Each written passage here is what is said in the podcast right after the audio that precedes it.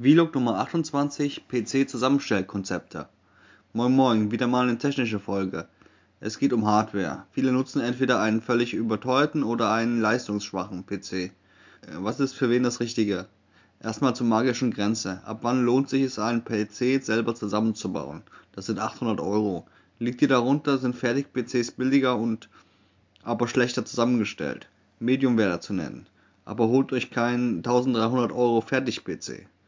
Wenn ihr etwas recherchiert, bekommt man beim Eigenbau Besseres. Manche können auch ältere PCs ausschlachten. Wir fangen unten an beim Garten-PC. Das ist die billigstmögliche Kombination. So günstig wie möglich, so dass da vielleicht ein Microsoft Space Cadet Pinball draufläuft.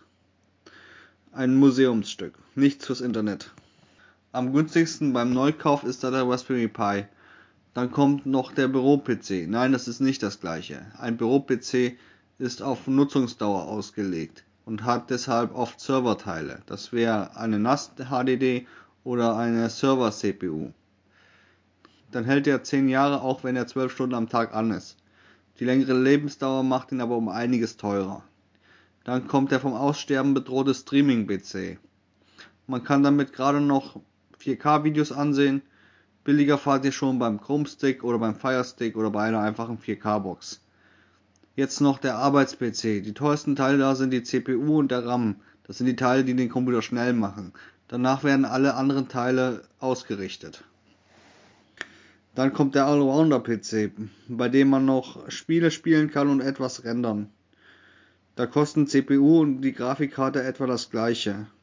Jetzt der Medien-PC, was ein Allround-PC ist, mit viel Speicherplatz. Also etwas teurer. Kommen wir zum Gaming-PC. An dem ist natürlich das teuerste Teil die Grafikkarte. Und der PC wird darum aufgebaut. Dann der Pseudo-Hacking-PC. Der kann leuchten und hat ein Skin-Pack, das jedem Programmierer nach zwei Minuten auf die Nerven geht. Und dann der richtige Hacking-PC. Das ist ein Garten-PC mit Kali Linux, Linux Mint. Niemand benutzt einen teuren PC, wenn er sich damit an die Front begibt.